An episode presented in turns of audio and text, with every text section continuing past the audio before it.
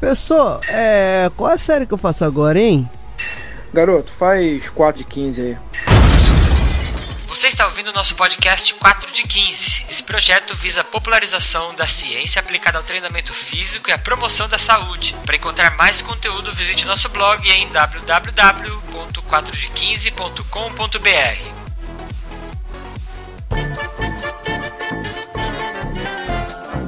Bom dia para você que confunde gravidez com doença. Boa tarde, e gravidez não é desculpa para parar os treinos. Você pode vir comigo, monstro, que gostoso! É isso aí, vamos deixar de treinar lá. E uma boa noite para você que ainda tá conseguindo dormir, porque depois que esse menino ou essa menina sair da sua barriga, aí eu quero ver. Eu sei bem o que é isso. Eu vou saber logo logo. Um recadinho aí pros ouvintes, é, a gente quer que vocês divulguem o cast, a gente, é, se vocês gostam do nosso conteúdo, sigam a gente nas redes sociais, ajudem lá no Padrim, quem tiver condições também, a gente sempre vai colocar o link em todo começo de postagem, e indique para um amigo seu que gosta de exercício, ou então que é da área de educação física, da fisioterapia, nutrição, ou seja, áreas que a gente trata do, dos assuntos aqui que são relevantes é, dentro do, do site e no podcast também, e traga mais pessoas para essa mídia que a gente adora e que a gente está ajudando a construir e que escuta é, com muito prazer também, beleza? Boa, muito bom. E você, se quiser achar o quatro de quinze em qualquer rede social aí, é só você escrever quatro D quinze, igual tá no site lá, né? quatro D com letras e quinze com número. Você colocar no Google, você já acha nosso Instagram, você já acha tudo lá, nossa página, o, é, o fanpage, o site, né? Quem quiser achar os nossos perfis pessoais também, é Yuri Motoyama, Renê Caldas, Gilmar Esteves, Douglas Jean Dosso e Isso. Fábio Rocha. Certo? Só digitar esses nomes lá. E que vocês vão ver que nas postagens a gente sempre associa, faz marcações, então fica mais fácil de achar os nossos perfis sociais. Quem quiser seguir a gente para ter mais notícias nossas pessoais e também sobre o quatro de quinze, né? Dos novos projetos que a gente tá pensando agora pro ano de dois mil e dezoito, tá ok? Então fala aí pro pessoal qual vai ser o tema do cast de hoje. Hoje nós vamos falar sobre um tema que já faz um tempo que eu queria conversar e algumas pessoas já pediram, que é sobre gestação e exercício. E a gente vai conversar de maneira também, né, tentar não nos estender muito, mas de uma maneira abrangente aí, trazer um pouco desse tema que é muito, muito nebuloso. A gente vai ver aí, não é tão estudado, porque tem muitas limitações, mas ele é muito importante, né? E a gente vai conversar um pouquinho disso daí durante o podcast. O formato desse programa hoje... É, ele foi baseado, a pauta foi, teve contribuição dos nossos ouvintes, então por isso que o Renê falou para seguir a gente nas mídias sociais, que a gente até acaba pedindo ajuda para vocês lá. Aí é, eu coloquei no, na fanpage do quatro de quinze, no Instagram do quatro de quinze e na minha fanpage, eu coloquei um, um pedido para as pessoas colocarem perguntas que elas têm sobre gestação e exercício, e com base nessas perguntas aí que a gente vai gravar essa pauta. Antes de começar, eu quero só dar alguns agradecimentos, e aí eu quero agradecer muito especialmente para o Laércio Dias, professor Laércio Dias, quem não conhece, né? É, ele convidou o quatro de quinze para participar do Info trinta.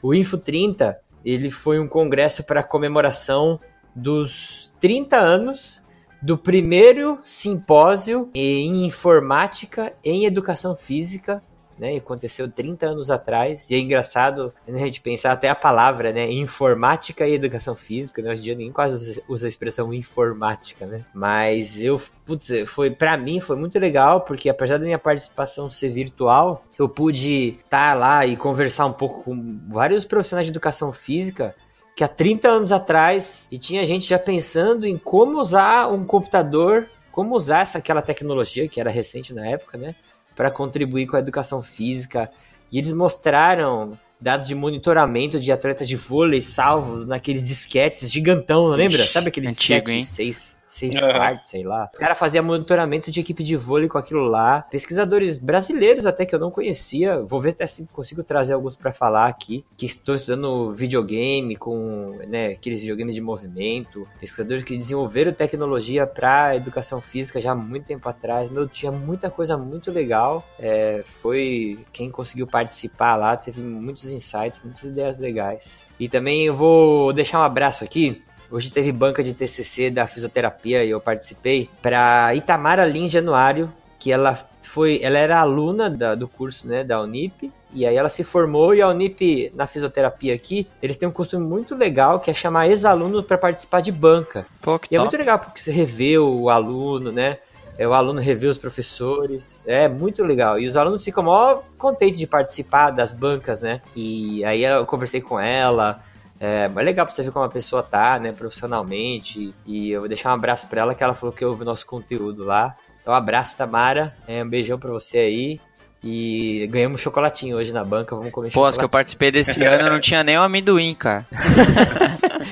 Ah, educação física também, é, é no máximo aperto de mão. Deixar já aí pro, pros alunos, vai participar de uma banquinha de T C C, ou vai apresentar seu T C C, já leva pelo menos um amendoim, uma, umas castanhas lá, um bombom, um sonho de valsa. Dá uma agradinha. Uma água. É. E antes de eu terminar a minha sessão de abraços aqui, eu vou só deixar um, um salve pro Mauro Ramos, que ele é do podcast que chama Invictus. Eu comentei nesse podcast, os meninos comentaram no último podcast que saiu, mas eu quero reforçar vocês. Quem ouviu o quatro de quinze, assina o Invictus Podcast. O Mauro é um professor que está fazendo um trabalho muito legal, um formato bem diferente do nosso, mas não deixa de compartilhar informações com embasamento científico, com referência, que é o que a gente se preocupa muito, né? Quando a gente vai ver conteúdo compartilhado pelas redes sociais, né? Se a pessoa tá bem referenciada para o que ela tá falando. O Mauro está lá no nosso grupo do Telegram também. Então, vou deixar um, um puxão de orelha. Quem ainda não assinou, a gente,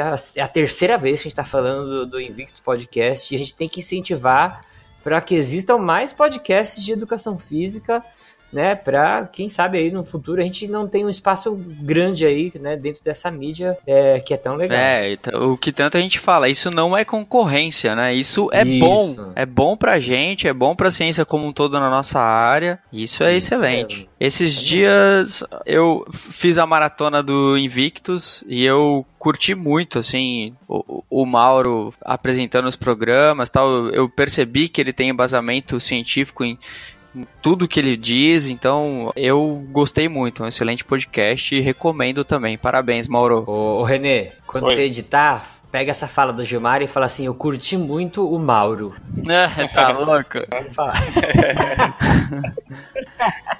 Ô, meu, caraca, isso é foda. É, só pra avisar que serviu pra mim esse puxão de orelha, né, porque nem eu era inscrito, tava vendo aqui na minha, no meu agregador de podcast, mas agora eu já fiz a inscrição. Eu vou, vou te dar depois outro puxão de orelha, que você tá abrindo o seu celular, sendo que sua conexão tá concorrida aí. É, cadastro. Tá usando o celular não, no meio da gravação. Tá no quatro G, não tá na conexão ah, do Wi-Fi, não. Bom. E eu queria mandar um último abraço, um abraço super especial pra Carolina Oliveira, que ela pediu esse conteúdo, né, um podcast sobre gravidez e exercício faz muito tempo já, a gente até demorou pra atender o pedido dela, mas tá aí agora, aproveita. E um abração pra você.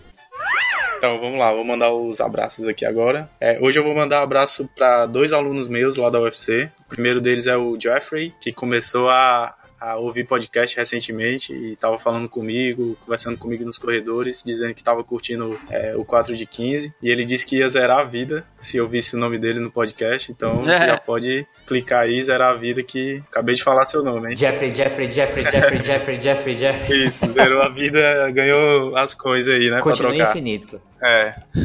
É, o outro aluno é o Matheus, que foi meu bolsista aí durante esse ano de dois mil e dezessete na disciplina de treinamento esportivo, e que eu acho que ele curtiu muito, e hoje em dia ele está mais interessado ainda no conteúdo do treinamento esportivo e no quatro de quinze também, né? Ele sempre ouve a gente. É, inclusive foi aquele que eu postei a foto dele lá apresentando o trabalho nos encontros universitários que houveram aqui na U F C, né? E aí ele fez uma análise ah, tá. dos alunos que escutavam o quatro de quinze, é, o que, é que eles sentiam de diferença no aprendizado deles na disciplina, né, de treinamento. Pô, depois Sim, era legal que... a gente fazer um, um texto, né, disso daí. É, eu vou pedir pra ele fazer. A última missão dele como bolsista é fazer um texto explicando como foi que ele fez isso e tal, pra gente postar, ah, beleza? O terceiro é que eu vi vocês falando de banca de T C C, e aí eu lembrei que semana passada eu participei de uma banca do, do Mário, lá na U S, e ele falou sobre um aplicativo que ele está desenvolvendo para avaliação de, de teste de velocidade. E aí tá no começo, né, do desenvolvimento do aplicativo, mas já tem uma funcionalidade, ele já consegue captar o tempo de estímulo, é, colocar o tempo de descanso, fazer a avaliação do raste teste mais especificamente. Mas eu já dei umas ideias para ele, para ele fazer isso para outros testes de velocidade que tem um, um princípio parecido, né? E ele tá tentando desenvolver isso e com certeza eu acho que vai dar certo. A gente não pode dar muito detalhe, porque ele precisa patentear isso, né? Ter o nomezinho dele ah, lá, verdade. Então não vou dar muito detalhe do que é, mas em breve aí espero que esteja na, na Play Store e na, na App Store pra gente poder baixar e utilizar na nossa prática Boa. profissional aí. E só isso aí? Só isso. Vocês sabem quem faz aniversário em dezembro, dia vinte e três do doze? Não, eu não. De, ó, pra você ver como a gente é ligado nessas coisas, né? Como a gente é desligado, na verdade. Mas eu sempre lembro do aniversário do Quatrode quinze depois que passa. Mas você aí que já é ouvinte faz um tempo e se quiser gravar essa data, dia vinte e três do doze de dois mil e treze, a gente vai fazer quatro anos já. Que a gente tá aqui falando na sua orelha, né? Eu e o Gilmar desde o começo, o pessoal já deve aguentar mais. O pessoal deve ter dado graças a Deus quando entrou o Jean Dosso, o Renê, o Fábio para falar pelo menos uma voz diferente. Nós vamos gravar um podcast ainda esse ano, contando aí, fazendo um retro, uma retrospectiva desse ano, que tiveram muitas coisas legais e comentando um pouco sobre o que a gente pretende para dois mil e dezoito. Mas dois mil e dezoito nós vamos ter reforços aí, né? Vocês que... Quando vocês ouvirem esse podcast já vão estar sabendo, mas tem alguns professores que vão entrar aí para o quatrode quinze para ajudar a gente com conteúdo, tem é, pessoas interessadas que vão ajudar a gente com outros tipos de trabalho também na produção do podcast e tudo mais. Próximo ano promete. Esse ano de dois mil e dezoito nós vamos ter muitas coisas legais. Então vai ou racha. É o vai ou racha. No final de dois mil e dezoito eu vou gravar um podcast com uma palavra só no feed. Foi ou rachou. É. Mas... Bom, vou mandar uns abraços lá pro, pros meus alunos da F P G e especialmente pro pessoal do último ano, né, que tá indo embora. Lá a Liliane, a Cláudia, o Luciano, o Rafinha, a Iris e todo o pessoal lá do oitavo semestre. É, espero encontrá-los ainda aí na nossa trajetória aí, tanto acadêmica quanto profissional aí de campo, e um abração pra vocês. É Boa. Isso. Então, é isso. Bora. É isso. Tu tá falando vamos e eu bora primeiro já, bloco? Porra? Vamos pro primeiro bloco.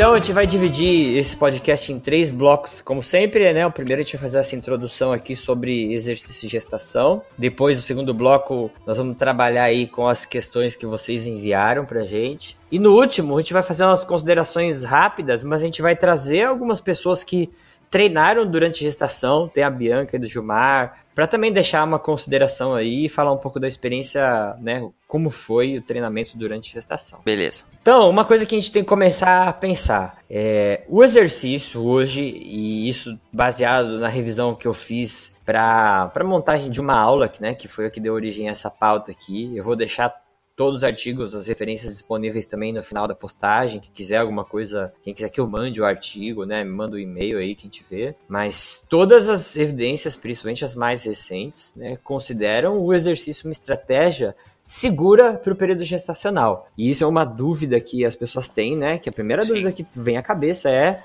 pô, será que a gestante pode treinar? Será que não é perigoso pro bebê, né, principalmente, né, então, vamos dizer assim, um mito que a gente tem aí, é que existe perigo na gestante quando ela tenta fazer atividades que tem um esforço físico maior. A gente vai ver melhor isso mais pra frente. É... Só que aí a gente tem o quê? Menos de vinte por cento das gestantes cumprem as recomendações mínimas de exercício. E aí eu vou comentar muito pra vocês sobre uma instituição que se chama Colégio Americano de Obstetrícia e Ginecologia, que ele coloca muitos posicionamentos a respeito de exercício e é, gravidez, né? Mas eles colocam no posicionamento trinta minutos de atividade por dia, de atividades moderadas ou vigorosas, e aí grave na sua mente aí a palavra vigorosas. Só que eles falam que nos Estados Unidos menos de vinte por cento das gestantes cumprem essa recomendação. É... E se a gente for no Brasil, é um pouquinho menor, né? Um pouquinho menor não, muito menor. quatro vírgula sete por cento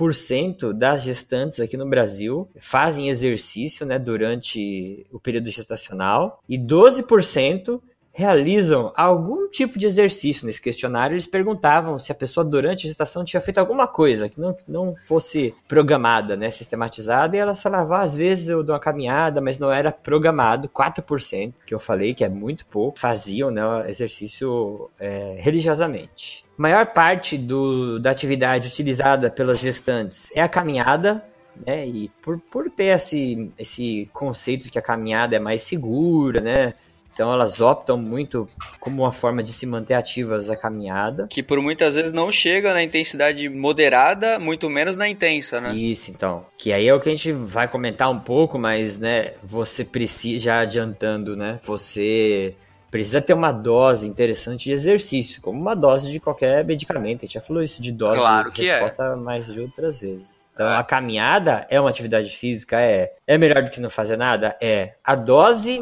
é, né? A dose da caminhada, será que é bom para você? Aí a gente já tem algumas dúvidas sobre isso. E a maior parte das gestantes optam por passar a gestação sedentária por falta de informação. E aí isso é uma coisa que a gente vê, né, acontecer muito, né? As pessoas não terem acesso a condições melhores de saúde, de prevenção, por não ter interesse, ou os veículos que a gente tem de compartilhamento dessas informações terem deficiência, e então a pessoa acaba não tendo acesso à informação, então ela nunca vai saber que é bom ela ser gestante e praticar alguma atividade. Hum, só para a gente ter uma ideia aqui também sobre essa a, a quantidade de, de gestantes que treinam ou não, comparado em algumas outras culturas, né?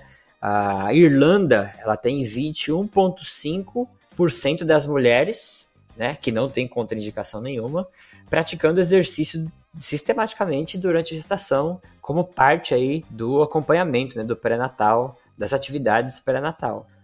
E aí a gente consegue entender ah, uma coisa relacionada, né, alguns pontos relacionados à prescrição de exercício para gestante. Existe uma, uma associação, aí, uma instituição americana que ela chama United States Children's Bureau, de mil novecentos e quarenta e nove, que ela colocava, um, entre aspas, um posicionamento em quarenta e nove, hein? Não estou falando nem muito tempo atrás, que ela falava lá, eu peguei um pedacinho aqui, é, que as gestantes poderiam realizar atividades, né, exceto quando houverem complicações relacionadas à maternidade, né?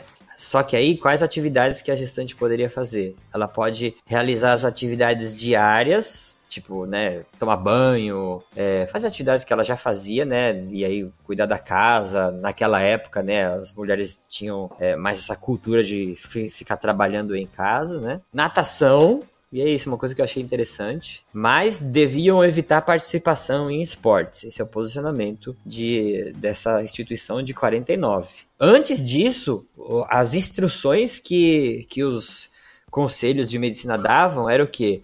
A gestante tinha que passar a maior parte do tempo deitada, repousando. E só que eles faziam isso com base em quê? Não tinha muita base para poder tomar essas decisões. Então eles pensavam, como a gestação é um processo é, diferenciado, a gente não tem muito estudo, vamos tentar usar a abordagem conservadora, né?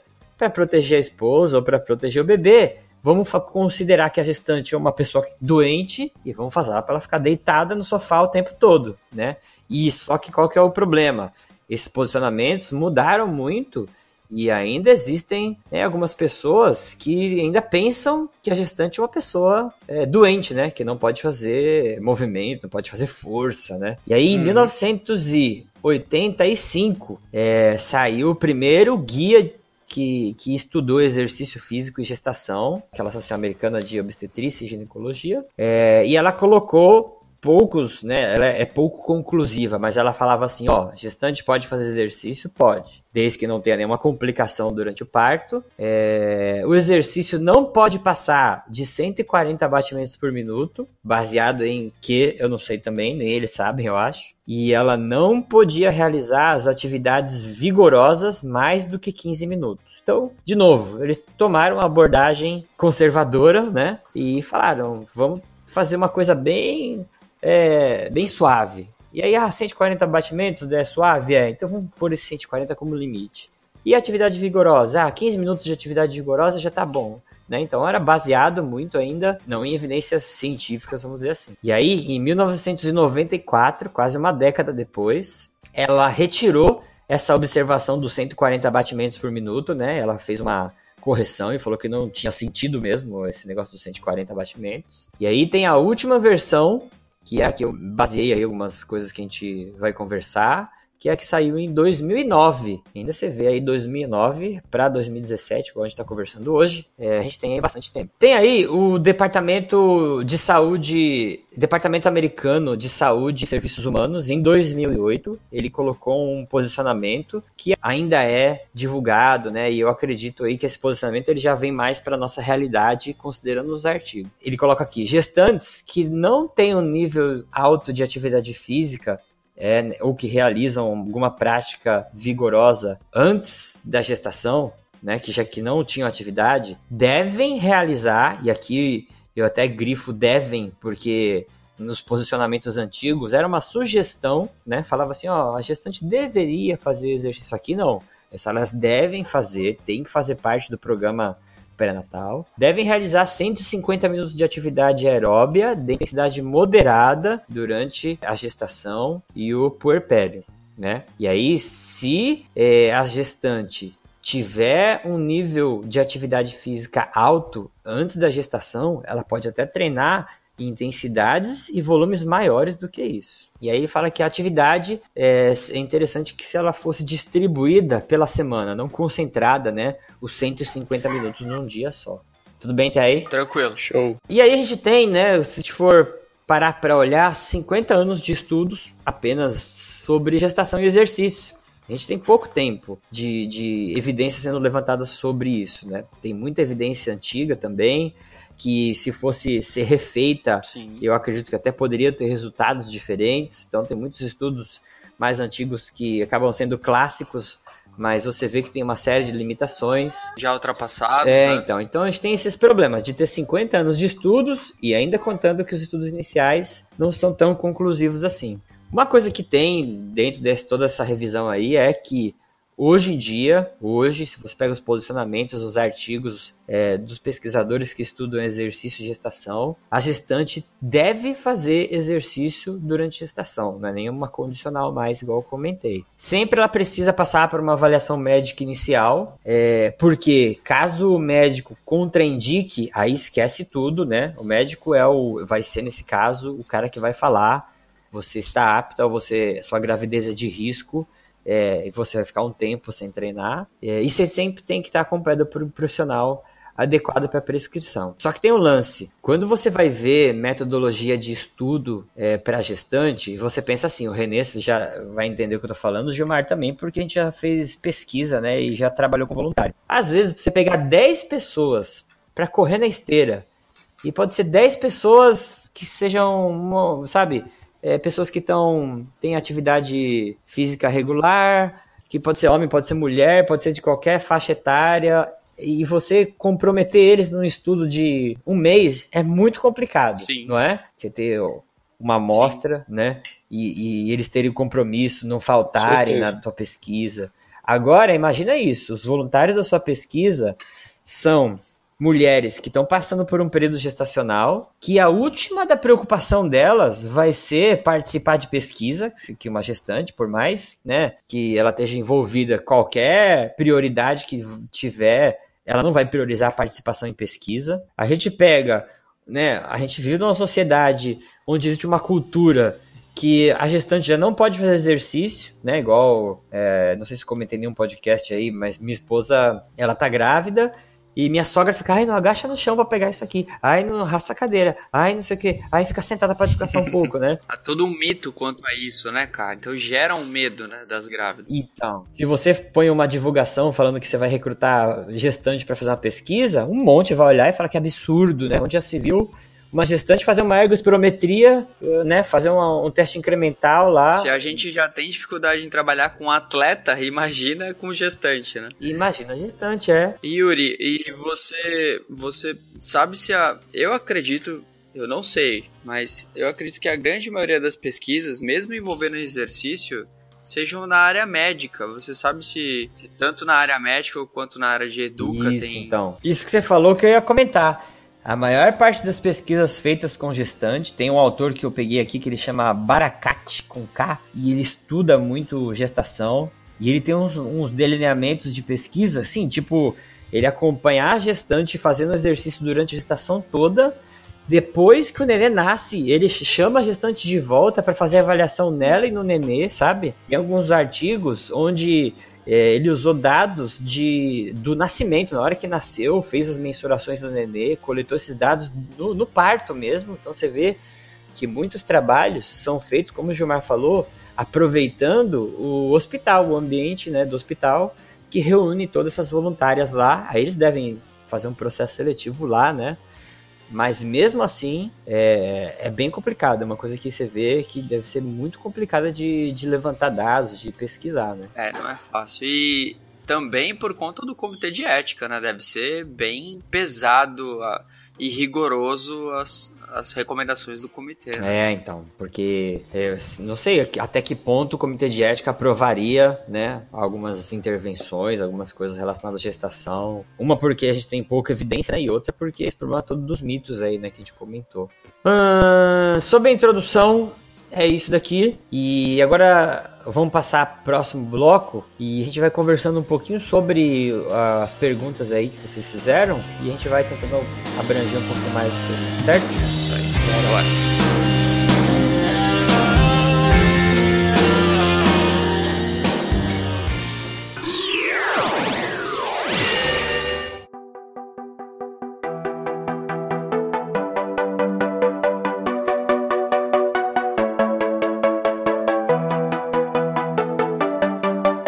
Então agora vamos para as perguntas dos nossos ouvintes. Primeira pergunta, na verdade são três perguntas aqui que o ouvinte dividiu, né? Vou fazer de uma por uma para ficar mais fácil. É o André Itami. A primeira pergunta dele é sobre a utilização do frequencímetro, se é uma ferramenta válida para exercício com gestantes. Então, o André ele fez três perguntas, eu só vou deixar porque é o André, é. que é o cara que ouve a gente quase desde o começo e tá sempre com a gente aí, senão não ia deixar as é. três não.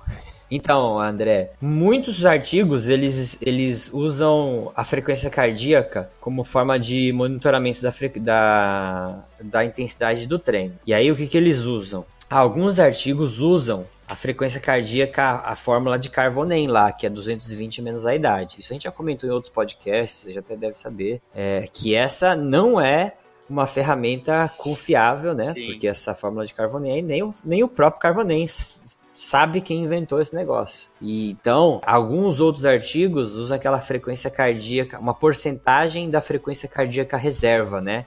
Que é diminuir, subtrair a frequência de repouso com a frequência máxima, mas aí obtido através de um teste incremental, né? Como, elas, como a gente comentou lá no, um pouquinho no bloco anterior, como elas estavam em hospitais, algumas tinham até esses dados de frequência cardíaca máxima. Aí, o, aí os meninos podem até dar a opinião deles agora também. Eu, o que eu vejo nos artigos, que eu acredito que é uma forma de monitorar bem interessante, é usar percepção de esforço. Porque é uma escala, apesar de ser uma escala subjetiva, uhum. se você treinar a gestante, eu acho que ela é mais segura, né, do que você usar a frequência cardíaca. O que vocês acham? Sou da mesma opinião. Sim, a, é um bom monitoramento de carga, né? A sensação de esforço. Eu também acredito que, que seria mais recomendável do que a frequência cardíaca. É, até porque, tipo, a frequência cardíaca ela vai ser modulada por tantas outras coisas, é, esses, dependendo é. do alimento que ela vai é, ingerir então. naquele dia, e aí pode variar de cinco, dez batimentos de um dia para o outro, ainda mais na condição de grávida também, né? Por conta...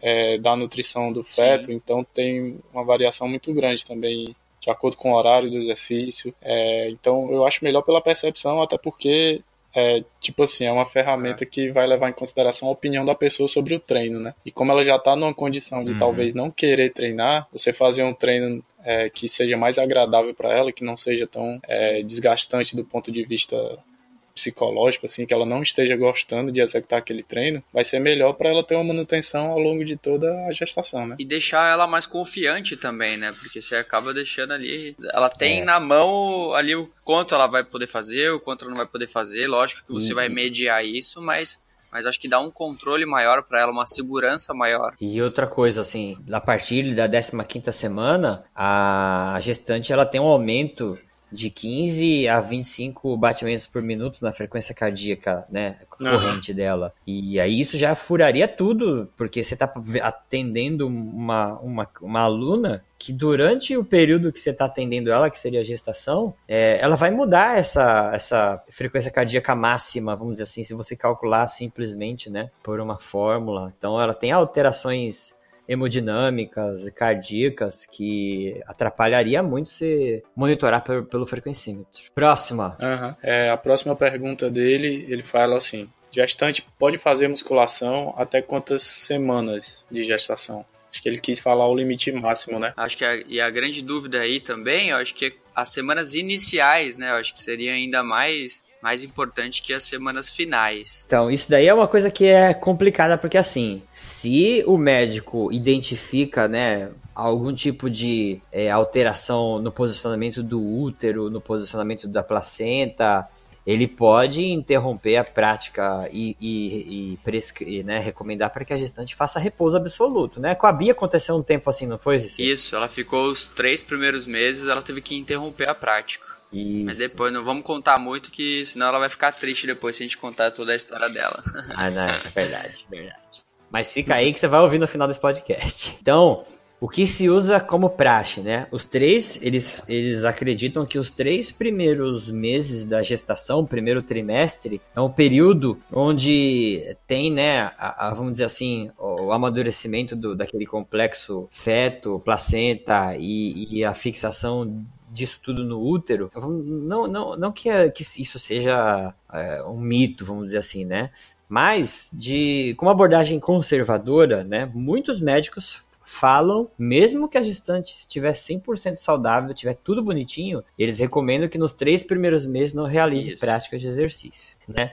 Só que todos os artigos, é, todos não, mas uma boa parte dos artigos que eu li, eles já trabalhavam com exercício dentro do primeiro trimestre. Tem artigos que trabalhou com exercício na gestação inteira. Então pegava pessoas que estavam num planejamento para gestação e desde as primeiras semanas tacava ali exercício já. E gestações saudáveis, bebês saudáveis, não teve nenhum tipo de influência negativa. Agora, com relação a um, a um limite máximo, né, quantas, é, qual que é o máximo de gestação, eu vou até, não sei se vou comentar mais pra frente, mas vou deixar comentado aqui. Gestação, ela, ela depende muito da pessoa, né, da, da gestante. Tem um, um artigo que é um estudo de caso, é um relato de caso, na verdade, também posso deixar linkado aqui, de uma maratonista que ela já corria, competia, né, maratona, é, ela ficou grávida, tem até uma foto dela correndo com o maior barrigão lá, e ela fez, né, a, a, a maratona, ela completou cinco maratonas durante o período da gravidez dela, e ela falou que na última maratona ela já estava bem cansada, estava com a barriga, né, ela não tinha mais tanto aquele... Ela, não, ela se poupou um pouco mais, então ela andou uma boa parte. O peso aumentou muito, né?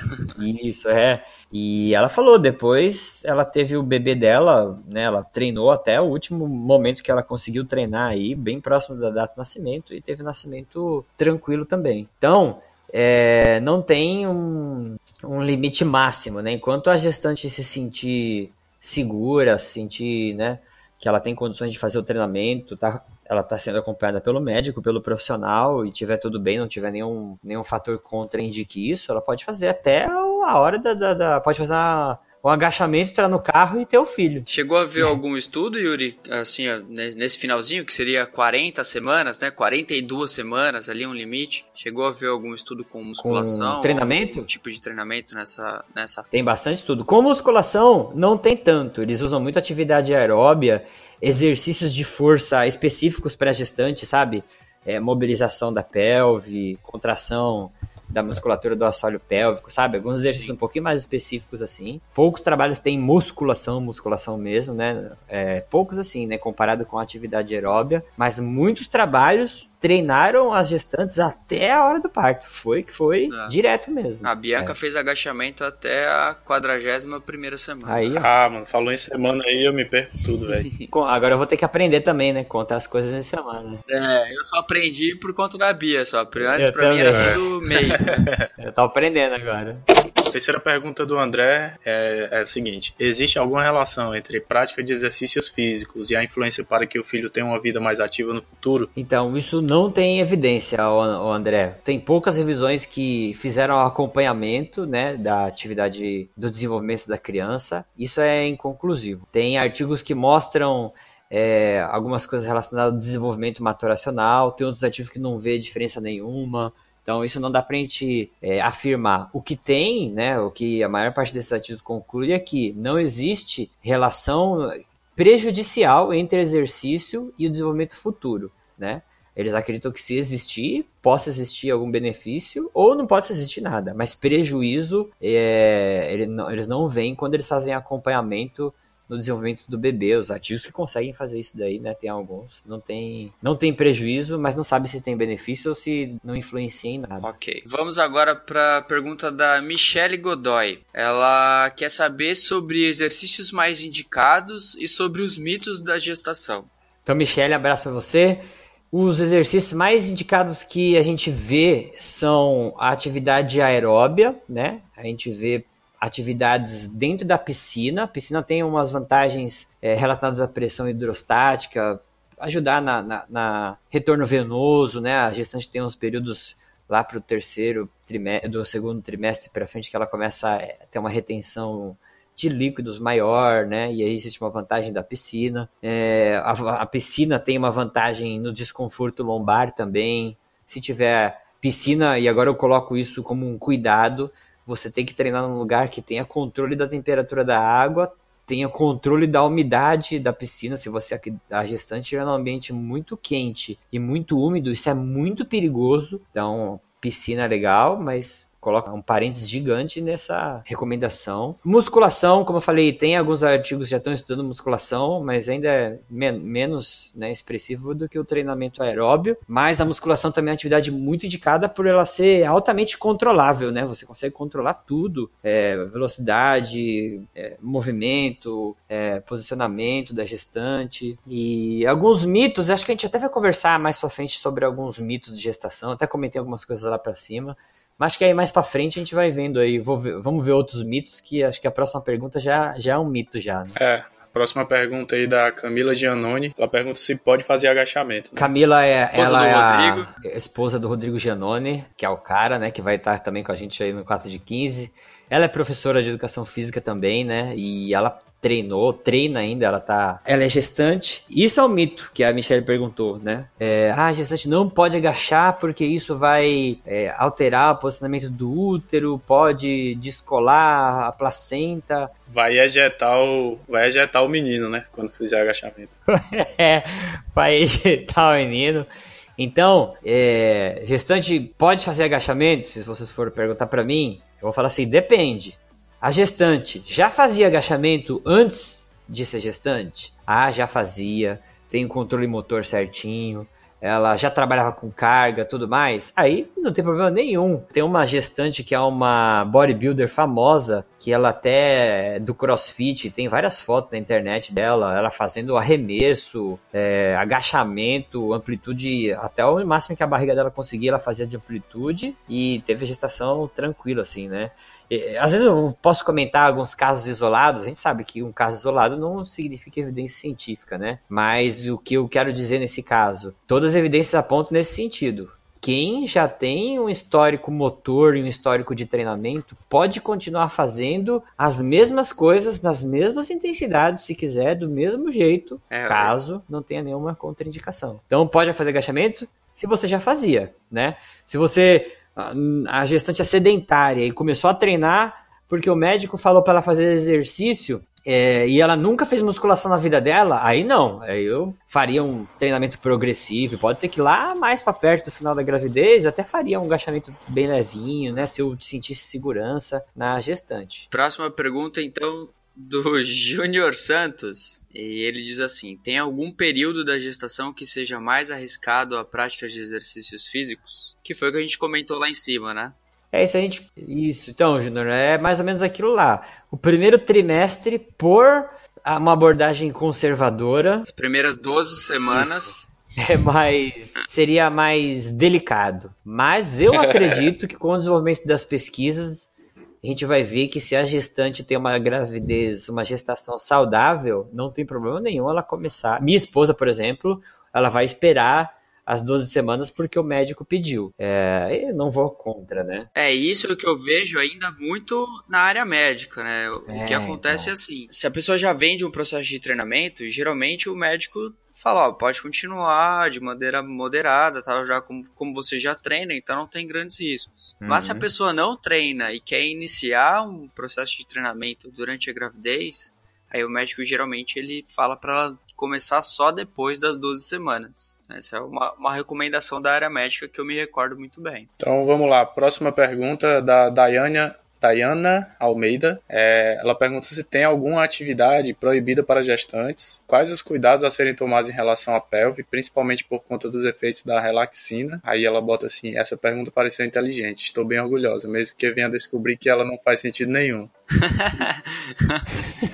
Deixa eu falar pra vocês rapidinho também. A Daiane, ela tem um podcast que é sobre gestação, chama Gerando Novas Histórias, G N H. Agora eu estou ouvindo porque isso está me ajudando muito a me tranquilizar sobre algumas coisas relacionadas à, à gestação e a, ao futuro, ao pós-natal. Então um abraço, Daiane, obrigado por ter participado. E eu sou teu fã já do teu podcast também. Recomendo para os papais aí, mamães de, de carteirinha, a ouvirem o G N H. Então, assim, atividade proibida que os artigos levantam, eles falam que é muito perigoso coisas que envolvam impacto, né? Então, a gestante quer fazer luta, por exemplo, quer jogar futebol, onde ela pode tomar uma bolada na barriga. Então, impacto na barriga, né? Meio óbvio se parece, mas eles falam para não fazer nada Isso. que tenha movimentação muito imprevisível. Uma atividade que você não saiba o que vai acontecer, né? Então, do nada alguém pode esbarrar a mão. Uhum. Não é referente à intensidade da atividade, né? E sim referente aos riscos isso, que essa isso, atividade isso proporciona. É, outra coisa que aí já entrando aí na, na relaxina. Relaxina é um hormônio, né? E não sei se nem vai dar tempo de a gente entrar nisso, mas conforme a placenta vai se desenvolvendo, as estruturas, né, vão se desenvolvendo durante a gestação, existe uma liberação hormonal gigantesca que faz parte do processo da gestação, né? Um desses hormônios é a relaxina. A relaxina... É, quanto maior o peso do bebê na, no, no colo do útero ali, né, essa pressão mecânica aumenta a produção de relaxina, que a relaxina é um hormônio que ela deixa as estruturas ligamentares, articulares, né, é, mais maleáveis, né, então ela aumenta a sua flexibilidade, e isso é uma estratégia evolutiva, né, para o bebê, quanto maior, quanto maior ele está, mais peso ele faz, mais relaxina ele libera, mais mobilidade existe na, na pelve para que ocorra o parto, né? Para que o bebê não fique entalado no, no osso da pelve lá. Só que essa Sim. relaxina, ela, ela, ela vai ter efeito no sistêmico. Então, você aumenta a flexibilidade nos ombros, na, em todas as articulações. E aí, outra contraindicação. Atividades que tenham muitos exercícios de equilíbrio muito complicados. Por exemplo, você vai fazer yoga... E você vai fazer uma posição de plantar bananeira, sei lá. Você pode ter uma luxação no ombro, nas vértebras, no pescoço, porque você tem é, estruturas que estão ligamentares, que serviriam para dar suporte para suas articulações mais moles. Então, muito cuidado com coisas, né? Não é proibido fazer equilíbrio, mas cuidado com exercício de equilíbrio. É, e cuidado também com é, atividades que envolvam alongamento, porque a mamãe vai estar tá muito mais flexível e pode falar, nossa, tô super flexível, vou ficar forçando agora o alongamento, que agora eu consigo encostar minha testa no chão. Então, cuidado, porque você pode ter uma lesão por conta desse excesso de flexibilidade. E faz sentido, assim, a tua Sim. pergunta. Ela faz, fala em referente à pelve, né, Yuri? A gente sabe da importância de, principalmente em exercício de musculação, de você fortalecer todo o assoalho pélvico, principalmente para aquelas mulheres que querem ter parto normal. Isso. Você ter uma estrutura forte de todo o assoalho pélvico, que fala em flexão do quadril, extensão do quadril e outros músculos que estão envolvidos no assoalho pélvico, isso é extremamente importante para a mulher, preferencialmente aquelas que querem ter parto normal. É uma coisa rapidinho também, existem os, os esfínteres, né, a, a musculatura do canal vaginal, é, esses músculos, né, que também compõem o assoalho pélvico, eles precisam estar fortes para sustentar, existe até relação de menos infecção urinária, maior como força, né, para contribuir na hora do parto, como o Gilmar falou, e isso você pode fazer exercícios que são bem simples, o teu professor, teu fisioterapeuta, você mesmo, pode sentar numa cadeirinha lá, enquanto você está fazendo sei lá, supino sentado, você pode fazer contrações, que é, é, a, o jeito mais fácil de ensinar é falar pro pessoal assim, ó, faz força como se você fosse segurar para fazer xixi, e aí você vai sentindo essa contração. Com o tempo você vai tendo controle motor maior, você vai conseguindo fazer contrações mais vigorosas, e isso vai melhorando a saúde dessa musculatura também. Vamos lá, a pergunta do próximo, que é o Edson Torres. E ele diz assim, poderia falar sobre as mudanças hormonais e como poderia influenciar positivamente ou negativamente? Então, essa pergunta ficou meio... Eu até fiquei pensando o que, que eu responderia, porque, como eu comentei aqui, vou tentar fazer um abrangente aqui. As mudanças hormonais são gigantescas porque a gestante ela tem a placenta, eles chamam de unidade feto-placental, que é uma bomba, que é, um, uma, é quase uma U T I dentro do corpo da, da mãe, a placenta. Ela faz uma porrada de coisa. Ela é hormônio, ela é pulmão, ela é fígado, ela é tudo lá dentro, né? Mas a gente tem aumento aí... Ou seja, o sistema endócrino vira uma bagunça vira uma total, bagunça, né? Então. E aí você tem, além da relaxina, você tem aumento de progesterona, aumento de estrogênio... aumento de G H, hormônio luteinizante, além das alterações físicas, como no caso da relaxina, é, aumento de produção de células do sangue, né, que dá aquele aumento no volume do sangue da, na, na gestante. É, existe uma coisa que eu só queria comentar aqui que é importante a gente lembrar, que essas alterações hormonais também afetam o estado emocional da gestante, né, por isso que... E muito, eu que sei. É, então, é, depressão pós-parto pode acontecer por causa dessa alteração louca de hormônios. Então, além de ter esses aspectos fisiológicos mais... palpáveis. A, a mulher xingar, mulher xingar os maridos sem, sem ter feito é, nada. Então, eu, eu vou passar por isso daí, eu acho também, né? O Gilmar já passou. Mas essas alterações hormonais também acometem essa parte psicológica, emocional, que isso não deve ser... Não é frescura, né? Não é que a mulher tá brava... São alterações fisiológicas mesmo que ocorrem, e a gente também tem que considerar isso, né? Quando vai tra- trabalhar com a gestante, pode ser um dia lá que ela não esteja bem, e você tem que saber lidar com isso daí. Multiplica a T P M por três, acho que é por aí. Cara, fala isso, dá até medo. Dá até medo. Pô, velho, a vantagem é que eu ainda posso rir da cara de vocês. Ah, né? Mas o maior a gente vai rir de você, é macho. É, se é... tiver um machinho aí, se tiver um machinho aí pra vir, você vai ver, filho. E aí, vamos lá pra próxima? É, da Helena Romanelli. É, tem alguma restrição também em relação a exercício, onde a gestante fica em decúbito ventral, porém sem forçar o ventre no solo, e ela agradece pela oportunidade ao professor Yuri. Helena, ela é aluna minha lá também na, na pós da Estácio, ela e a Paloma, dá uma, dá um abraço pra ela. Elas fazem um trabalho Trabalho com gestante em Minas, muito legal também. Falei para elas divulgarem, porque a gente precisa divulgar a gente que está trabalhando com gestante, porque a gente, isso precisa ser mostrado, né? Com relação à posição que eu vou falar, que os outros pontos a gente comentou, decúbito ventral, como a gente fala, qualquer impacto, qualquer pressão na barriga, ela não é muito interessante, porque com o tempo a barriga vai aumentar e você não vai conseguir, por exemplo, deitar ela, né, numa mesa flexora, né? Então eu acho interessante você já começar a adaptar algumas coisas para diminuir, não tem necessidade, né, você ficar é. exercendo pressão sobre o ventre. Agora, uma coisa que é importante a gente não pensa, decúbito dorsal também não é muito interessante, porque conforme o bebê também vai crescendo, você tem um, uma pressão na veia cava inferior, e isso pode atrapalhar muito o retorno venoso. Então, alguns artigos, eles, eles recomendam evitar o decúbito dorsal para atividades, e se for fazer, ficar no máximo aí uns três minutos, fazer uma sequência, sei lá, de alongamento, algum exercício para mobilização da pelve, mas depois, logo depois, se você já sentar ou virar a gestante de lado, né? Pra diminuir essa, essa compressão na, da veia cava. Próxima pergunta é da Andresa Pontes. Um abraço, Andresa. Será que é ela? Deve ser a esposa do, do meu compadre Luizinho. Um abraço, um abraço aí pra Andresa. É, e toda a participação especial aqui do William agora, né?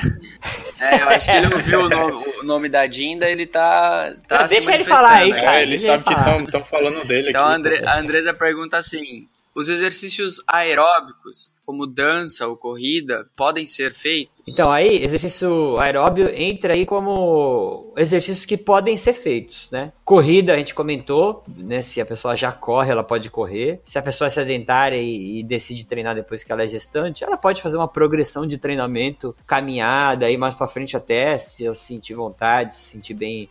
fazer corridas leves, né? Isso vai depender, de novo, muito da... de quem é essa gestante, quão sedentária ela é. Agora, a dança, ela já tem aquele... Você tem que tomar, só pensar naquilo. Ela é uma atividade coreografada, mas pense de novo naquele efeito de relaxina, se quedas. É muito frequente você ver gestante usando botinha de gesso, porque luxou tornozelo, né? Então, é, aquele efeito da relaxina com as articulações mais menos rígidas, menos estáveis, é, você pode correr um risco aí de ter uma torção. Então, se você fizer a dança bonitinha... No, no... É, depende do, do, do modelo da dança, né? O, Isso, o qual é. dança. Pode ser aquelas com pirueta, né? Se jogar... Tá... Lembra que tem, não pode ter um risco de queda, né? Então você tem que ser uma dança moderada. A aula de zumba do Gilmar eu já não recomendaria, porque é uma aula que ele requebra até o chão, tem, né, umas coisas mais, mais intensas aí. Dá mortal pra trás. é. Yeah, e, pelo, e pelo que eu sei, a Andresa treina zumba também, mas não sou eu que dou aula. Ah, malandro, pode falar, cara. Ah, eu sabia. Pode falar. Eu tava tentando lembrar de onde você conhecia ela, agora eu já tô ligado. Era da sombra. Né? É, disse que era a Dinda do Will aí, só pra... É que ela escreveu aqui na mensagem, o que a gente não leu, mas ela escreveu: agradeço é. ao professor Gilmar, as aulas de zumba são fantásticas. É que a gente apagou. Né? Ai, é isso, que mentira. Vamos lá, então a próxima pergunta, já foi comentado também o tema, né, que é treinamento de força. A pergunta veio do João Carlos de Oliveira, e aí ele pergunta três coisas: se o treinamento de força interfere no tipo de parto, interfere na gestação e se interfere no desenvolvimento do baby. O João Carlos de Oliveira, sabe quem é, Sensei? Quem é João Carlos? É o chefe, cara. É o boss? João Carlos de Oliveira. Ah. Boss, cara. Ele é o coordenador da pós-graduação em Fisiologia do Exercício da Uniararas, lá no interior, em Araras. Esse é o cara, mano. Esse é o cara. Eu tiro meu chapéu pra ele. É, então... Olha aí, presença ilustre. Algumas coisas a gente já conversou aqui, né? Mas eu vou trazer só um ponto que eu lembrei. Teve um trabalho que ele avaliou uma escala que eu não me recordo. Eu vou até ver se eu coloco nas referências aqui depois. Que ela avalia a A, o quão adaptado o bebê tá fora da, da barriga da mãe, né? Fora do útero. E é uma escala que você faz quando o bebê nasce. Então existem alguns testes de, de reflexos. E aí, se ele não atinge uma pontuação mínima, é, você tem que esperar cinco minutos, fazer aquele teste de novo. Aí, se ele não atingir a pontuação mínima, você tem que esperar mais cinco minutos, fazer aquele teste de novo.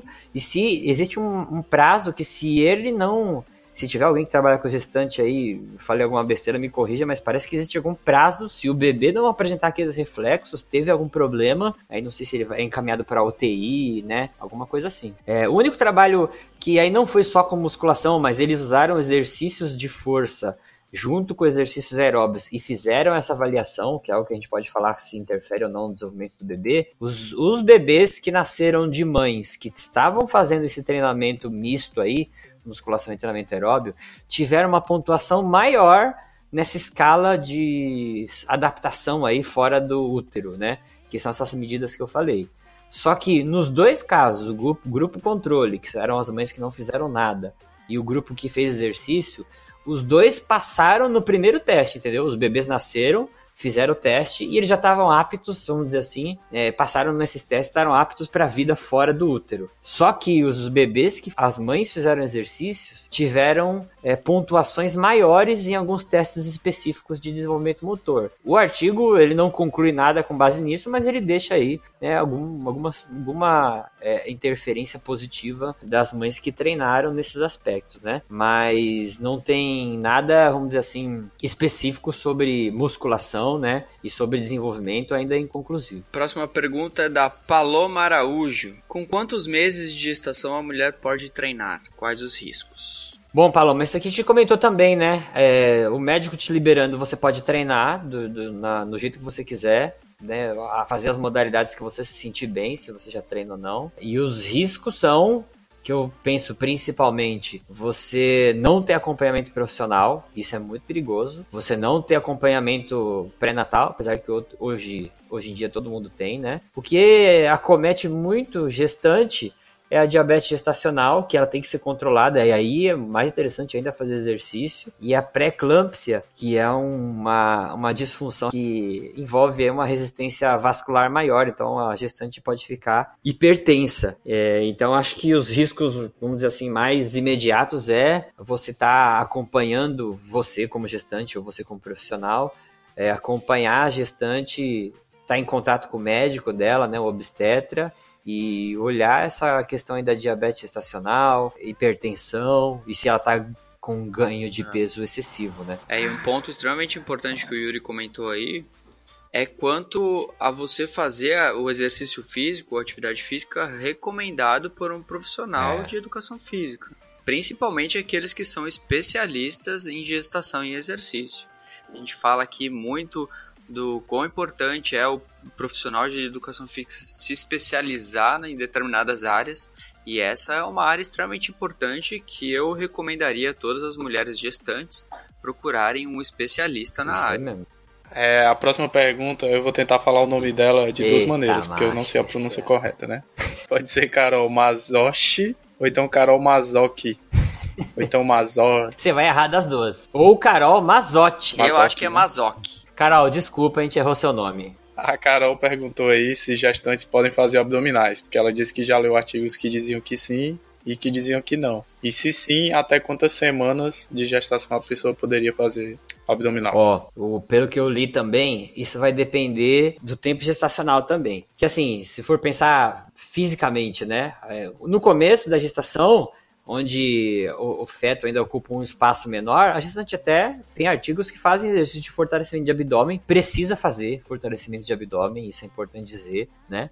Mas às vezes não precisa ser o abdominal tradicional, de você fazer flexão de tronco deitadinha lá. Então, tem artigos que vão até a metade da gestação aí, o meio do segundo trimestre, fazendo abdominais tradicionais mesmo, só que aí o que eles fazem? É, movimentos mais curtos, tentam, né, é, associar A, o movimento do abdominal com, a, com uma expiração, né? com, uma, é, com movimentos respiratórios, e conforme vai ficando inviável você fazer flexão de tronco, movimentar o tronco, é, aí eles recomendam que você trabalhe a força da musculatura abdominal através dos exercícios respiratórios, né? Então você fazer expiração frenolabial, que fala, você fechar, cerrar os lábios e assoprar contra a resistência dos seus lábios, trabalha bastante transverso abdominal, que é um músculo abdominal, que é importante para a gestação, né? Então a gente tem que pensar assim, abdominal no sentido funcional para a gestante, precisa estar fortalecido, precisa, tem que fazer abdominal, é, só que também tem que pensar em musculaturas, vamos dizer assim, não estéticas, né?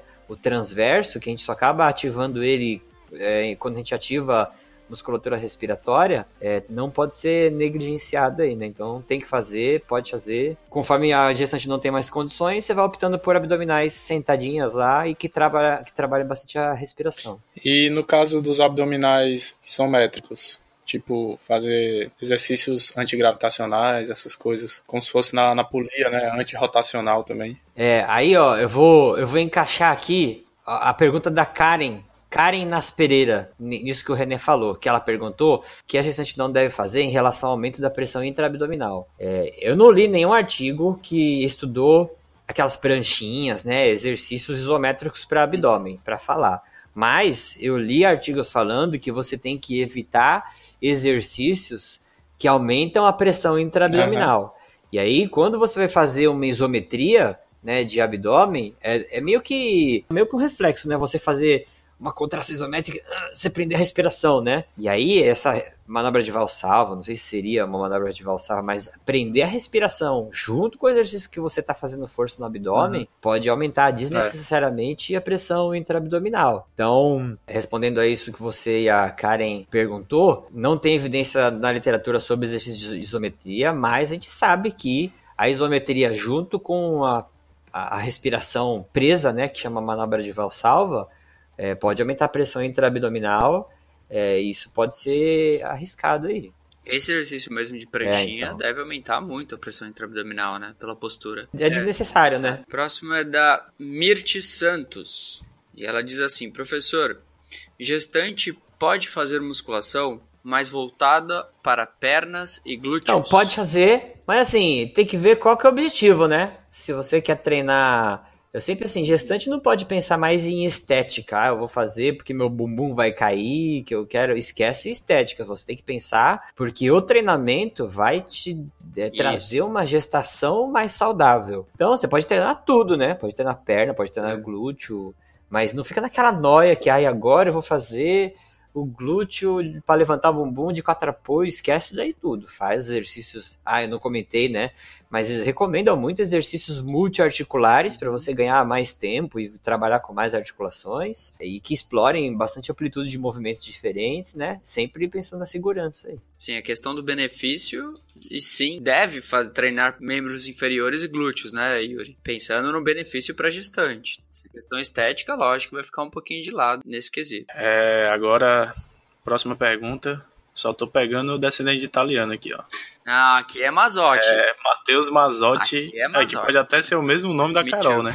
Ah, pela pronúncia, não sei. Aí ele pergunta se o aumento da temperatura corporal nas primeiras semanas de gestação influencia na teratogênese. Eu não sei nem o que é teratogênese. Também, eu fui procurar. Teratogênese é quando você tem influência da, de um aumento de temperatura na multiplicação celular. Então, no caso, a teratogênese, se você tem aumento de temperatura muito grande, né? A gente sabe que temperatura é, pode desnaturar proteína, alterar a configuração de, né, de moléculas sinalizadoras. Isso para o bebê é perigoso, né? Porque um segundo que ele tiver de falha na comunicação no processo onde ele está formando um trilhão de células por minuto, pode dar um problema muito grave, né? Principalmente no começo. Mas não, nunca, não li nada, eu só li em um artigo só, que ele comentou sobre teratogênese, mas ele fala assim, é, naquela indicação que eu dei no começo. Não existe evidência, mas você deveria evitar locais muito úmidos e muito quentes, né, para evitar estresse térmico. Então, de novo, eu acho que a gestante vai treinar no Rio de Janeiro, no Ceará aí, né, cinquenta graus na sombra, numa academia de telhado de amianto, sem janela, sem ventilação, e vai fazer aula de zumba com o Gilmar. É perigoso, né? É um estresse térmico que poderia ser evitado. Ou você está dentro de uma piscina, num dia quente, úmido, e a piscina está com desregulado lá o termostato e tá, virou uma sopa de gente lá dentro. Então, é, não tem evidência nenhuma de, de exercício com teratogênese, mas tem um artigo que recomenda muito enfaticamente evitar estresse térmico. Próximo é do Edu Ascenza, e ele diz assim... Existem contraindicações absolutas para gestantes que praticam quaisquer atividades físicas?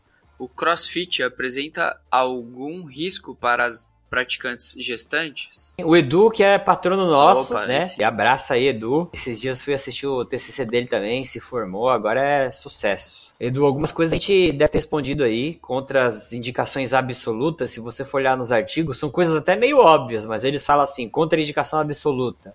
A gestante perder a consciência durante a prática de exercício. É claro que você não vai mais, né, é, prescrever alguma coisa se está dando uma aula e desmaia. É, a gestante liberar uma quantidade muito grande de líquido, né, é, amniótico pela, pelo canal vaginal. Então, imagina, ou sangue. Você está fazendo um exercício com alguém, a mulher começa a sangrar, é, você não vai fazer ela voltar mais para treinamento, né? É, restrições que tem relacionadas a doenças pulmonares, isso é uma contraindicação absoluta. Então as contraindicações, se você for olhar, doenças cardíacas também, existe contraindicação absoluta. É, a pré-eclâmpsia, né, que é esse problema de hipertensão, se tiver muito descontrolado, aí isso aí é o médico quem vai falar, mas também é uma contraindicação absoluta. E com relação ao CrossFit, a gente não tem evidência. Na verdade, o CrossFit é, é polêmico porque ele tem pouco estudo ainda até para falar do CrossFit com pessoas saudáveis, né? É, e aí a gente, analisando a, a estrutura de movimentação e de exercícios no CrossFit, eles são muito intensos e a gente já... viu aqui que a intensidade não é um fator para se interromper o exercício. É até bom você fazer atividades intensas, porém o que a gente uhum. tem que se preocupar é aquela questão toda de risco que a atividade pode oferecer para você cair, se desequilibrar. Então, tipo, se você vai saltar num, num caixote, é, pô, o caixote é. ele pode se mover, ele pode ir para frente, para trás, você cair numa posição isso. desconfortável ou, ou cair de bunda no chão, então isso não seria legal. Agora você fazer um agachamento com a barra, é, ou você fazer outras atividades que, os, que, o, que são características do CrossFit, mas que não tem risco algum de queda, é, aí eu acho que ok. Uhum. Interessante, é. Então vamos lá para a próxima pergunta do Miguel Wagner. Ele pergunta: depois de quanto tempo pós-parto a grávida pode voltar a treinar? E para essa daí eu, eu posso falar um pouco de um exemplo que a gente teve ah. aqui na universidade, que teve uma aluna... que ela, ela dá dança, na verdade, mas ela faz muitas atividades no bloco da educação física. O marido dela é estudante, né, de educação física, lá o André, ah, legal. Foi meu aluno um tempo. E ela teve o bebê na quinta-feira, se não me engano, e na sexta ela já estava nos ensaios, porque ia ter uma apresentação essa semana, é, faz uma semana que a filha dela nasceu, né? E aí ela se apresentou ontem. Não, antes de ontem, teve a apresentação dela e ela dançou, inclusive tem umas fotos dela aqui que eu tava editando, né, que eu fotografei lá eles dançando. Uhum. E tava muito tranquila, assim, nem parecia que ela tinha acabado de ter um bebê uma semana atrás. Isso aí, então muito... muito provavelmente o parto dela foi normal, né, Renê? É, foi normal. Isso é um fato, né? Quando se tem o parto normal, você retornar às suas atividades normais e aí voltar à prática de exercício é muito mais rápido do que quando você tem lá a cesariana, que é um processo cirúrgico, né? Vai, vai ter um, um corte lá na sua, no seu abdômen, né? Então você vai ter que se recuperar de um processo cirúrgico. E aí, então, vai dar um tempo maior pra isso. E ela era bailarina, Sim, né? Esse já é um fator que favorece ela a retomar as atividades com mais rapidez. Ela já era bailarina e muito, provavelmente, muito treinada, né? Porque ela, ela dança muito bem e ela faz curso de dança, então ela deve ser muito treinada aí há um tempo e isso facilita ainda a recuperação. É. Né? Miguel, deixa eu mandar um abraço pro Miguel. Miguel também é aluno lá da Unip, se formou agora, foi, foi voluntário das pesquisas aí do, do aluno que eu orientei do C C, é o cara mais forte que tem na Unip, gente boíssima. Próxima e última questão, do Jonathan Chava, é isso? Chava? É, é, ele é aquele nosso ouvinte da Colômbia lá, que tá doido pra vir pro Brasil. Ah, cara. O Jonathan da Colômbia. É, cara. Isso aí, vem pra cá, Jonathan, pô. Fala que ele veio, e ele cara. Diz assim, é, não, mas tá quase vindo, né? E ele diz assim: quais os benefícios em relação às necessidades de exercitar-se? Esclarecer, sem sombra de dúvida, a importância do profissional de educação física e o porquê da boa avaliação nessa população. Ah, então, a importância, né, os benefícios em relação a exercício, eu comentei vários aqui, com relação às...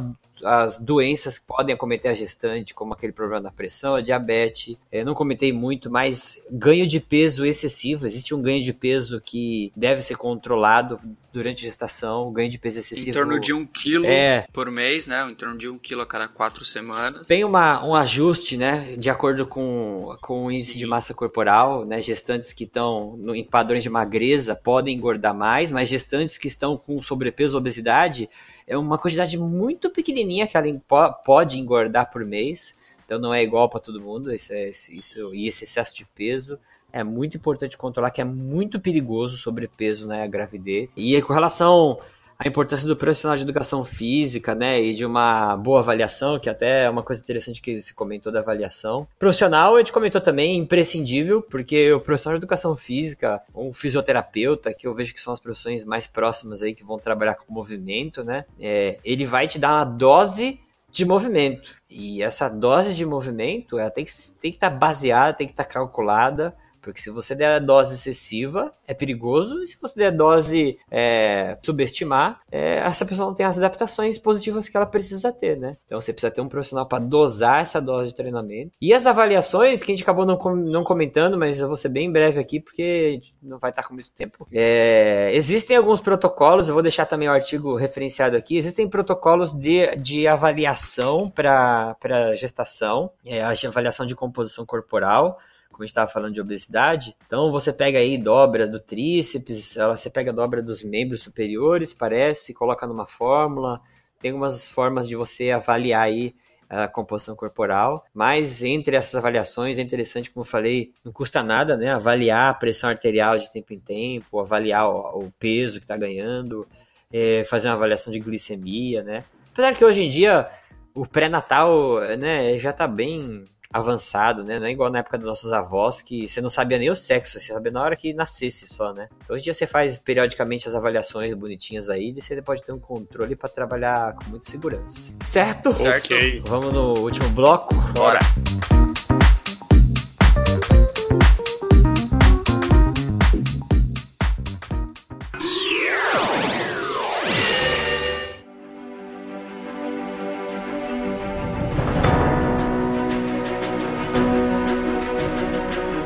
Esse último bloco, a gente vai deixar aqui alguns depoimentos que a gente vai gravar. São depoimentos curtinhos, mas é interessante para você ver a experiência de outras pessoas. Vamos trazer aqui gestantes também, que treinaram, né? Mas, para ser bem rápido, que eu acabei falando mais do que, que os dois aí. Mas... o exercício físico precisa ser feito para gestante, precisa ser orientado para um profissional que saiba o que está fazendo, cuidado, você tem que, ele tem que te passar confiança e, e você tem que saber de onde que ele está tirando essas informações. Gestante não é uma pessoa doente, não trata a gestante como com, com uma doença que não tem a dó, né? Faça o que está recomendado na literatura científica. E cada gestação, isso vários artigos colocam, cada gestação é uma gestação diferente. Isso pode ser meio esquisito, né, pra gente que trabalha com ciência, que quer generalizar, quer ter conclusões que possam se aplicar a tudo. Mas nesse caso, é, depende muito do histórico, depende muito da gestante, depende muito do que ela quer fazer, depende do que ela gosta.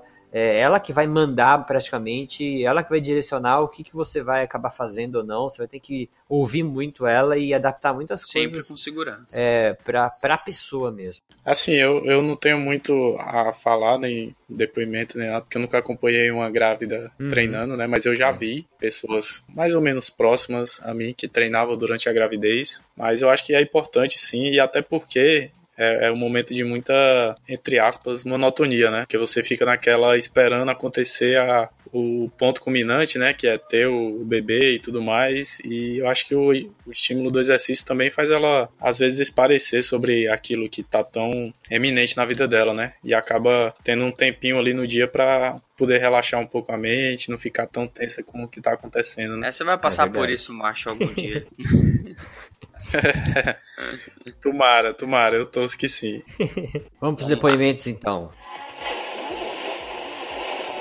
Olá, meu nome é Bianca Esteves, sou formada em Educação Física há treze anos e especialista em Fisiologia do Exercício. Eu vou falar um pouquinho sobre a minha gestação e atividade física para vocês. No meu caso, eu sempre fiz atividade física antes, né, de engravidar. Sempre pensei em ser uma mamãe super fitness, que eu iria fazer todos os tipos de exercícios na gestação, mas infelizmente nem toda gestação é igual à outra. Nem sempre nós, sai do jeito que nós queremos, né? E no meu caso, com nove semanas, eu tive um descolamento de placenta, e isso me impossibilitou de fazer algumas atividades durante a gestação. Eu fiquei quarenta e cinco dias extremamente deitada, onde eu perdi cinco quilos, perdi muita massa muscular. Eu tinha muitas dores no joelho, no quadril, é, na lombar e na cervical, porque eu tinha que ficar extremamente deitada, é, sentada só às vezes. É, para tomar banho, eu tinha que tomar banho sentada. Então, assim, era bem, foi bem complicado nesses quarenta e cinco dias. E quando o médico me liberou a voltar a trabalhar, ele não me liberou a atividade física. Então, eu sentia muita falta, porque eu me sentia muito cansada, com falta de ar, não podia nem subir escada. Então, assim, foi bem complicado no meu caso, que sempre fiz atividade física. Com vinte semanas, ele me liberou. E aí ele falou que eu já poderia fazer uma atividade é, normal, mas como a gente sempre tem medo, um pouco de receio, eu voltei fazendo atividade física um pouco mais devagar, eu fazia mais as máquinas com uma carga leve e não voltei indo direto para hidroginástica não, não fiz hidroginástica, eu fiz musculação mesmo, mesmo te- ficando esse tempo todo parada, eu fiz específica para gestante, só que assim, com cautela, por causa que eu tinha tido um descolamento, eu poderia perder o bebê, então eu tive um pouco mais assim de cautela durante os exercícios, né? Mas eu fiz fortalecimento de parte interna de coxa, bastante, por sinal, porque eu sabia que eu ia utilizar para fazer a força. E o que me ajudou também bastante durante a gestação foi o yoga. Eu aprendi muito a respirar no yoga, ficar um pouco mais calma. É, os exercícios eram bem concentrados para eu poder fazer força para o nascimento do bebê, que a minha ideia era ter parto normal. Então, assim, o yoga foi uma atividade que eu gostei muito durante a gestação. E eu sou muito elétrica, né? Já por natureza. E durante a gestação, os nossos hormônios ficam malucos. É uma loucura, porque tem hora que você chora, tem hora que você tá feliz, tem hora que você tá radiante, tem hora que você tá com uma raiva, tem hora que você tá muito triste. Então, assim, que você tem medo e é, é, é uma bagunça. E então realmente a atividade física te ajuda até nisso. E o yoga me ajudou a me concentrar um pouco mais, a ficar um pouco mais calma durante a gestação, a aprender a respirar, porque eu sou muito elétrica, então assim, gostei muito de fazer atividade física, o pouco que eu consegui na gestação. Conforme foi passando as semanas, e eu fui entrando em trinta e seis semanas, eu já comecei a fazer agachamento, sem peso, mas eu já fazia. Os meus treinos eram um pouco mais intensos, eu já fazia uma caminhada um pouco mais forte, né, na esteira, e também saía para caminhar de vez em quando, que eu prefiro na rua. Foi bem legal. E eu fiz, o meu filho nasceu com quarenta e uma semanas, eu fiz agachamento até um dia antes dele nascer. A minha experiência como gestante e atividade física não foi tão intensa porque eu tive o descolamento, mas eu sou super a favor da atividade física, eu tenho amigas que fizeram atividade intensa mesmo, e a única coisa que eu recomendo é que não façam atividades com base instável. Tenha cuidado, porque uma queda seria muito prejudicial. Então, assim, do resto, eu sou super a favor da atividade física. Essa história de que médico empurra gestante só para hidroginástica, porque não pode fazer musculação, isso aí tá por fora. O médico, ele tá para te indicar outras coisas. Atividade física, quem tem que te indicar é um professor de educação física. Procure, existem muitos professores que são especialistas em gestante, que saibam, mas procure um professor que realmente saiba trabalhar com gestante, que você saiba a intensidade que você possa fazer. E depois que você tem um problema, que nem no meu caso, um descolamento, eu consegui fazer atividade física moderada, mas consegui. Então, assim, a atividade física, ela é importante para quem quer tanto parto normal com quanto para quem vai ter uma cesárea. Super recomendo. Se alguém tiver alguma dúvida, quiser perguntar mais sobre a minha gestação ou saber como é que foi, pode me mandar e-mail, os meninos vão estar passando meu e-mail e eu respondo para vocês depois, tá? E gostaria muito de agradecer o quatro de quinze pelo convite, muito obrigada. E quando quiser e precisar, pode chamar, tá? Valeu, gente, brigadão. Meu nome é Vânia Reis, eu sou professora de Educação Física. Eu fiquei grávida do meu primeiro filho aos trinta e quatro anos.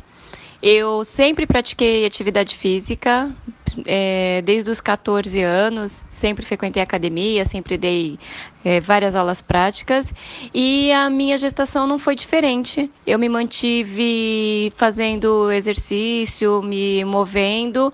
Lógico que a intensidade diminuiu bastante, né? É, eu acho que nesse momento você não tem que priorizar só a questão de estética, mesmo porque você vai ganhar peso, vai ter retenção de líquido, o que é normal, e não, e acho que a prioridade nesse momento é o nosso bebê, né? A gente tem que fazer de tudo e consciente, uma forma que seja benéfico para a mãe, porém o neném ele também tem a saúde, e é possível fazer isso durante a atividade física. A atividade que eu pratiquei foi musculação. Fiz principalmente, trabalhei exercícios de perna, trabalhei exercício aeróbio, desde que a frequência cardíaca não acelerava muito, eu trabalhei sempre numa faixa de sessenta por cento, sessenta e cinco por cento da frequência cardíaca máxima. Para mim, que sou habituada ao exercício forte, não foi tão desgastante, porém, eu achei que eu trabalhei dentro de uma faixa de saúde, sem risco para mim e para o meu bebê. Eu fiz bastante exercício na cadeirinha, é, na cadeirinha extensora, exercícios de cadeia fechada, é, mesa flexora, tudo sentadinho. Não utilizei exercícios de agachamento, é, porque eu fiquei com receio da minha lombar, sim. E também, é, quando a gente está gestante, a gente começa a ter muita liberação de hormônio que facilita a abertura do quadril, né? A sua pelve, as articulações, elas ficam mais flexíveis. E eu tinha medo de, de machucar, porque nas literaturas eu sempre li muito a esse respeito. A partir do momento que você força, você está com uma flexibilidade maior e às vezes você poderia não sentir e machucar. Enfim, eu fui muito prudente, até para mais, mas não deixei de me exercitar. No finalzinho da minha gestação, uh, incomodava muito a minha barriga, não que foi uma barriga muito grande, mas toda hora eu já tinha vontade de fazer xixi. É, a minha bexiga enchia muito rápido e por estar a barriga, ela pressionava e aí aumentava essa vontade. E eu também tomava três litros de água por dia. Um erro comum das mulheres é achar que estria se previne com cremes. Ajuda, sim, mas eu diria que é um paliativo. Na verdade, o que previne mesmo é muita hidratação. Então eu ia no banheiro a toda hora. Então esse ir no banheiro era meia hora fazendo exercício e ter que ir no banheiro. Mas no final, onde eu estava já retida e tinha e estava ganhando muito peso, porque não por gordura até, porque no final você incha, incha a perna. Eu fiz muito exercício de bicicleta. Exercício aeróbio na bicicleta, porém na bicicleta horizontal, sentadinha, com apoio nas costas, foi o que eu falei. Eu priorizei fazer atividade física de forma consciente, fiz algumas coisas sem excesso mesmo, achei melhor errar para menos do que para mais nesse momento. Meu parto foi uma cesárea. É, mas foi muito tranquilo, eu esperei a orientação da médica, mesmo me sentindo muito bem, mesmo me sentindo bem a partir do terceiro mês para fazer atividade física, mas a gente sabe que essa cicatrização se dá, né, de dentro para fora, então esperei os seis meses, até mesmo para não correr nenhum risco, e voltei, e eu posso dizer que em sete meses eu já tinha o peso que eu tinha antes, o corpo voltou ao normal, não tive problemas nenhum. Então, se fosse hoje, é, faria a mesma coisa. Indico para as pessoas que estão gestantes praticar atividade física de forma consciente, procurar um profissional capacitado, alguém que saiba executar um bom trabalho, né, um especialista dessa área, que saiba trabalhar com gestante, e só vai ter benefícios. Eu tive uma gravidez tranquila, não tive nenhum problema, nenhum sangramento, nenhum descolamento, é, andei bastante, trabalhei até o último mês, mesmo parto sendo cesárea, foi tudo muito tranquilo, é, só fiquei quase um ano sem dormir, porque o bebê chorava muito à noite, mas de resto, de saúde, eu e ele, hoje a gente está cem por cento, continuo fazendo atividade física e ele também com certeza vai praticar. Então, galera, esses foram os depoimentos.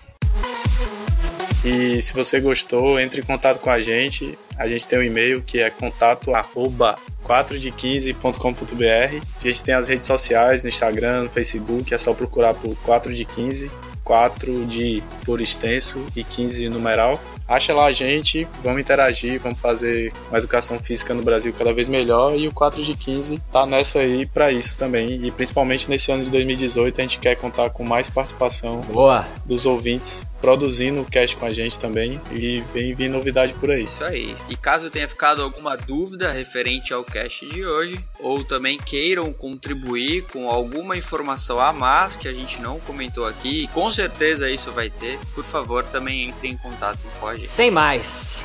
Falou, galera. Valeu. valeu. Caraca, vou sincronizar desse valeu aí, cara. Até a próxima.